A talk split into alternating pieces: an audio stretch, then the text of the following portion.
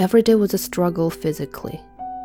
The heat was oppressive in the summer, and the cold was constant in the winter.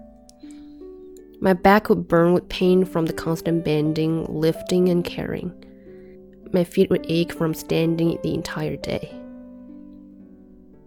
My skin around my fingernails would split and bleed from the continuous work my hands were doing. I tried to keep my spirits up while I worked there, but day by day I felt myself wearing down. Every morning I would place band aids around my fingers and pull on my worn out work boots.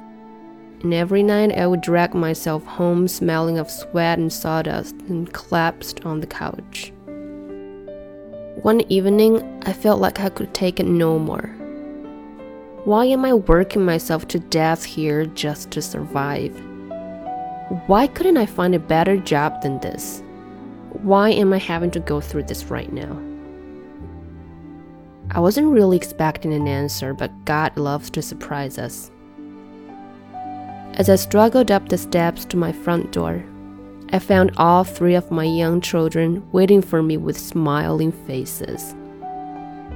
Daddy! Daddy! My daughter yelled. I smiled and picked her up in my arms.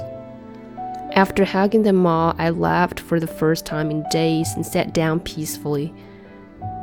It was just the answer I needed. Eventually, I moved on to a better job, but I never forgot that answer to my questions. We may have to work to live, but we live to love.